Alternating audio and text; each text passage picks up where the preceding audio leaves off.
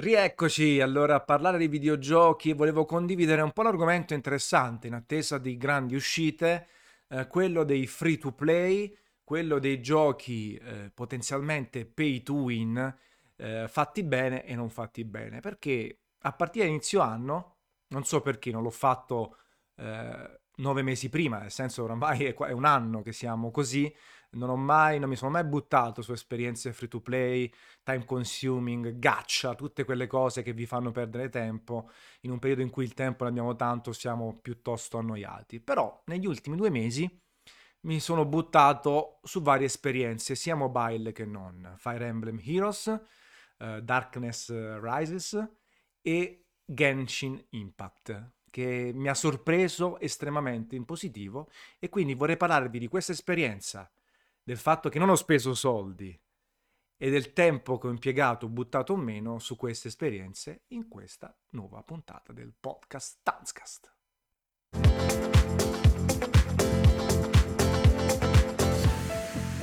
Del free to play ne ho parlato spesso sul podcast su YouTube, anche del tempo potenzialmente buttato, ho criticato Animal Crossing, l'ultimo Animal Crossing per Nintendo Switch, che l'ho definito appunto un, un free to play mascherato dove eh, invece che chiederti soldi ti fa perdere tanto tempo. Quindi eh, diciamo le transazioni, le micro eh, transazioni sono state sostituite dal tempo e da quella sorta di ehm, ricatto psicologico nell'impiegare tempo, nel collegarvi sempre, anche mezz'ora soltanto, per portare a termine le proprie attività. L'ho criticato aspramente anche perché è un gioco che costa premium e c'è stata una bella discussione nei commenti. Alcuni chiaramente mi hanno criticato, altri si sono trovati d'accordo, tanti altri hanno imba- imbastito un discorso interessante, il proprio punto di vista, eh, hanno apprezzato il mio, magari anche essendo in disaccordo ed è una cosa che mi piace tantissimo.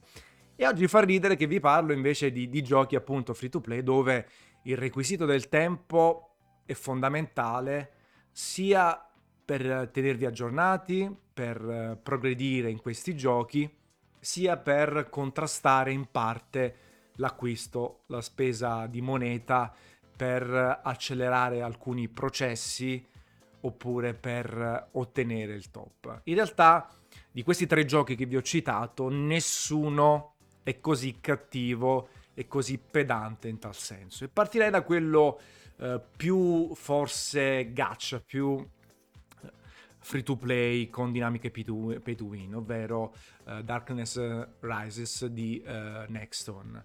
È una sorta, l'hanno venduto come Diablo-like, uh, un action RPG nel quale ci sono una serie di attività giornaliere da fare per potenziare il proprio personaggio, ci sono le loot boxes, Ehm, gratuite e meno per ottenere pezzi di equipaggiamento superiori che possono essere potenziati. Ci sono la modalità storia, eh, la modalità avventura con una serie di missioni da fare, i ride, ehm, i dungeon specifici per raccogliere oro, materiali di crafting e altro.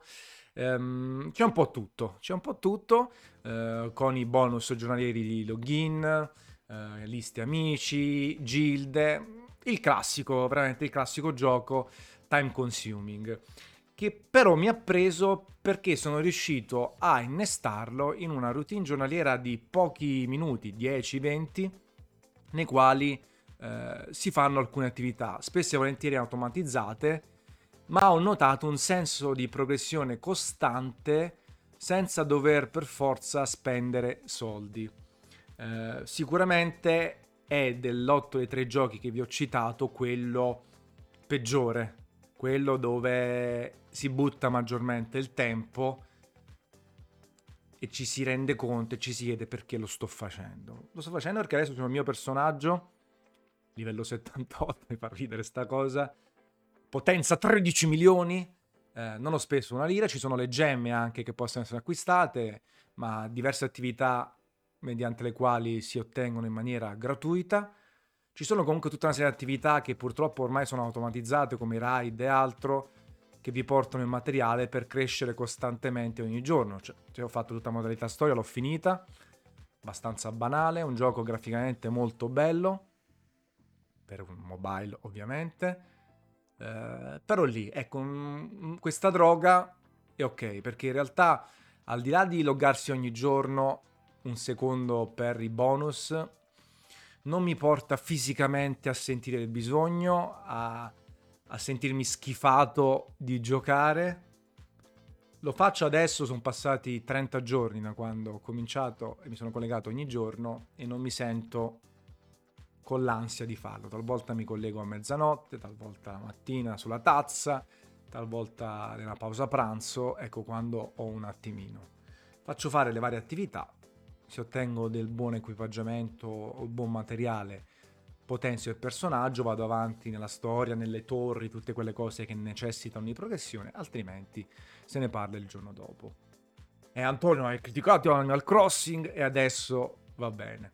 È vero, però onestamente non sento quel tipo di ansia e costrizione che sentiva Animal Crossing. Poi anche un altro periodo, stiamo all'undicesimo mese di pandemia, al dodicesimo mese di pandemia. Forse fisicamente e soprattutto mentalmente sono più predisposto e più curioso. Più che altro sto continuando a vedere un senso di progressione senza necessità di dover spendere soldi o per forza esserci. Comunque, va bene. Un po' un po' di di, eh, come dire, di eh, incoerenza ci può stare. Il secondo titolo, Fire Emblem Heroes, Nintendo, quindi un produttore di videogiochi che si è affacciato sul mobile che ha visto che ci fa un sacco di soldi, ma rimane un produttore di videogiochi. Un'esperienza ridotta di Fire Emblem, che è una serie che adoro e quindi ho voluto provare anche lì. In questo caso si può giocare nelle varie mappe strategiche, una versione semplificata, oppure automatizzare certi passaggi nella raccolta gaccia dei propri personaggi, quindi nel, nelle loot boxes giornaliere, le vocazioni grazie alle sfere, per ottenere ulteriori personaggi, portarli a livello 40 e poi cercare di potenziarli ulteriormente con il sostegno degli alleati, con eh, la possibilità di fonderli se avete dei doppioni, i fior di drago, vabbè, tutte cose che conoscete se state giocando, l'avete giocato, ma è inutile che vi vado a, a spiegare, a enunciare troppo nel dettaglio perché altrimenti non si capisce niente. Anche qui una serie di attività giornaliere. L'unica cosa che è possibile acquistare di base sono le sfere, sfere che poi permettono di ottenere dei vantaggi o giocare ulteriormente, ma anche qui ci sono un bel po' di attività che vengono aggiunte, eh, che possono essere fruite in maniera gratuita.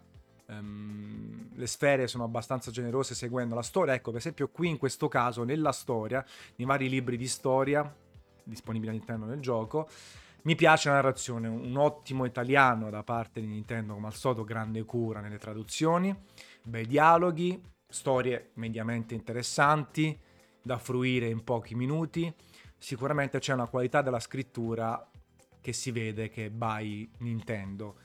E grazie a tutte queste storie che poi possono essere affrontate anche a livelli di difficoltà più alti, si ottengono molte sfere, quindi si possono evocare tante cose. Ci sono poi mappe speciali, arene, vocazioni, eh, i blitz eterei, c'è una roccaforte, quindi un bel po' di attività che anche qui mi hanno portato a giocare ogni giorno, forse ancora di meno di Darkness, Darkness Rises perché comunque um, sono più specifiche e più immediate. In questo caso ho provato a fare una tessera, la tessera d'abbonamento 11 euro per un mese. Ci sono delle cose simpatiche eh, anche per velocizzare alcuni passaggi. Onestamente in questo caso, dopo averci giocato anche qui un mesetto, un mesetto e qualcosina, ho deciso di dare i soldi allo sviluppatore perché poi sono entrato in quell'ottica, non tanto spendo soldi per accelerare, per essere più figo, ma perché ci ho dedicato del tempo e i sviluppatori meritano un compenso, che non è migliaia di euro e quindi andare in bancarotta, ma dire 10 euro, 15 euro, 5 euro, li posso dare. Poi vediamo come continua l'esperienza. L'ultimo gioco in realtà mi ha sorpreso tantissimo, Genshin Impact.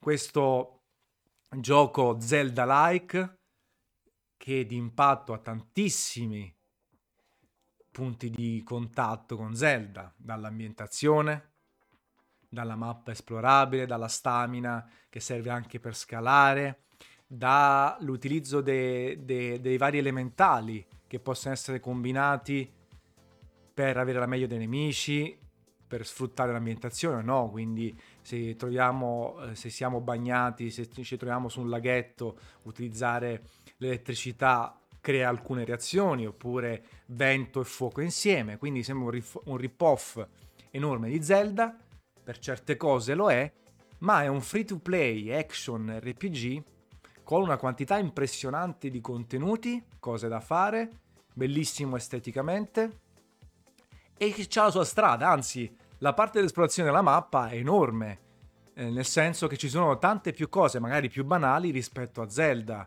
da fare, esplorare, eh, segreti, rift. E mi ha sorpreso perché ci ho giocato in questo caso 10 giorni consecutivi, almeno quarantina d'ore, se non una cinquantina, e sto progredendo con una serie di attività legate alla storia e legate alle attività classiche che può avere un titolo del genere e non sento minimamente per adesso l'esigenza di spendere soldi. C'ho ancora tante cose da fare, da esplorare e proprio il sistema di gioco è interessante, l'action RPG è interessante con tutte le attività, la, il rank di avventura, il livello, le spade eh, o tutte comunque l'equipaggiamento, gli, artefa- gli artifacts eh, e così via. Anche questo crossplay tra le varie piattaforme, io l'ho scaricato, innanzitutto l'ho giocato su iPad, che ha un, un, comparto grafico fantastico, poi lo sto giocando anche su PC perché c'è il cross save, purtroppo non c'è anche su PlayStation e funziona benissimo. Su iPad la stessa cosa mi metto sulle gambe, lo gioco col pad però perché purtroppo con il touchscreen non gliela faccio, non è un sistema di controllo che mi piace per questo genere di giochi, ma ha una quantità di contenuti fantastica, alla fine è un free to play ma che ha un valore produttivo da doppia A tranquillamente. E la dinamica gaccia è molto furba perché ho visto che loro lo stanno facendo tanti soldi, hanno guadagnato più di un miliardo di dollari tra tutte le piattaforme. Però la dinamica gaccia eh, è legata alla volontà di ottenere altri personaggi più fighi, quelli 5 stelle, quelli che hanno caratteristiche, armi, tipologia di armi differenti. Ma col party anche iniziale, volendo, si va avanti, certo. Eh, eh, ti porta a dire ok, provo quel personaggio. Spesso qualche personaggio ti viene proposto come trial oppure in determinati passaggi dell'avventura per farti vedere quanto è figo. E magari un personaggio che utilizza il fuoco è più figo di quella Amber che vi dà il gioco e quindi vi viene un po' voglia, ma a quel punto ci sono delle sfere, ci sono delle valute, eh, le, le primo gen che possono essere sviluppate per fare le evocazioni, quindi classiche loot box, e se siete molto fortunati addirittura avete personaggi ottimi senza spendere un euro. Oppure dovete farmare, oppure fare il classico Battle Pass che si abilita non subito, dopo 10-20 ore di gioco secondo me si abilita e a quel punto potete spendere 10 euro al mese oppure ogni 5 settimane per ottenere una quantità maggiore di ehm, materiale per il crafting, per il miglioramento, per l'upgrade e altro e quindi la portate a casa. E onestamente non ho ancora speso soldi per il Battle Pass. Ci si può pensare perché se un gioco vi fa giocare 50-100 ore al mese, se non di più, magari 10 euro al mese se li merita. Perché non è che free to play allora non bisogna spendere un euro, non è una strategia, un, mantra, un modo di fare. Gioco ha una quantità, ripeto, enorme di contenuti, è molto bello esteticamente, ha il suo perché, ha un senso di esplorazione importante. Ripeto, ci sono molti più anfratti e varietà visiva di Zelda. Tranquilli, non è un paragone. A Zelda ho dato 10 perché ha un gameplay, una gestione della fisica e del tutto che è meravigliosa. Però, cavolo, giocando in Genshin Impact, eh, dopo aver detto, eh, ma questo è come Zelda, quest'altro di qua, guardate che rip-off, c'ha assolutamente il suo modo di fare videogiochi.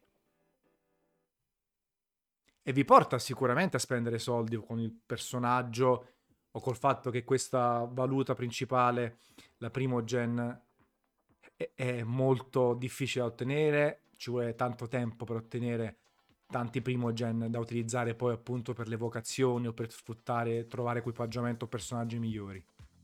Però se lo approcciate col momento giusto, con la tipologia giusta, senza bruciarvi l'effetto burnout, burn-in, burnout, di giocare troppo, ottenere tanto subito e poi non avere niente da fare, hanno fatto un lavoro clamoroso. Cioè, se io veramente riesco a giocarci non per dieci giorni, ma per un mese o due, che mi diventa il mio gioco reale, da affiancare a tutte le esperienze chiaramente single player, ma questo è un gioco single player di base, allora hanno fatto un grande successo perché c'è chi evidentemente gli dà un sacco di soldi e loro supportano il gioco alla grandissima e lo tengono sempre aggiornato e diventano straricchi, dall'altro chi vuole approcciarlo con un fare navigator al giocatore può farlo comunque. Tra altre cose, essendo un action con una vena RPG, conta ancora l'abilità, è chiaro, un mostro troppo difficile è troppo difficile, ma in realtà spesso ho affrontato cose più avanzate grazie all'abilità alternando i personaggi, sfruttando gli oggetti a disposizione e le abilità a disposizione. Quindi, grazie a una forte componente di gameplay, c'è poca roba automatizzata rispetto agli altri due che ho citato, ai classici free to play, pay to win, gacha e così via. Quindi bisogna giocarlo il titolo, bisogna fare delle cose, bisogna perderci il tempo. E questa cosa va a mitigare tantissimo quella sindrome da automazione, da perdita di tempo e altro.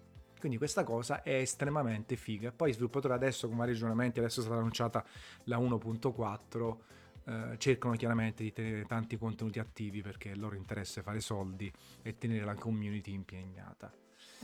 Ehm, in descrizione trovate il mio codice amico per quanto riguarda Genshin Impact se volete aggiungermi. Vorrei sapere il vostro punto di vista molti di voi sono estremamente critici perché sono giocatori come me di lungo termine, di, gioca- di, giochi classici. Però in questo podcast volevo condividervi il Tanzen che gioca le schifezze, i giochini. Alcuni non sono così, nel mare magnum io in realtà poi su Game Center ho giocato oltre 800 giochi da quando è nato il gioco su iOS. Eh, sono un super appassionato di videogiochi, provo di tutto, ci dedico tantissimo a questa passione, ancora di più in questo periodo faccio anche altro, non vi preoccupate, lavoro tantissimo, eh, soprattutto potenzialmente perché è, la situazione è quella che è. Però ecco, mi piacerebbe sapere il vostro punto di vista, se vi, qualcuno di quelli che vi ho citato vi ha stuzzicato, se state giocando a altri free to play o altri titoli del genere, affiancandoli al, al videogioco classico, anche perché c'è tantissimo da giocare anche normalmente, ve ne ho parlato nel primo podcast della ripartenza. Questo è quanto, una bella capata in bocca e ci sentiamo presto. Ciao!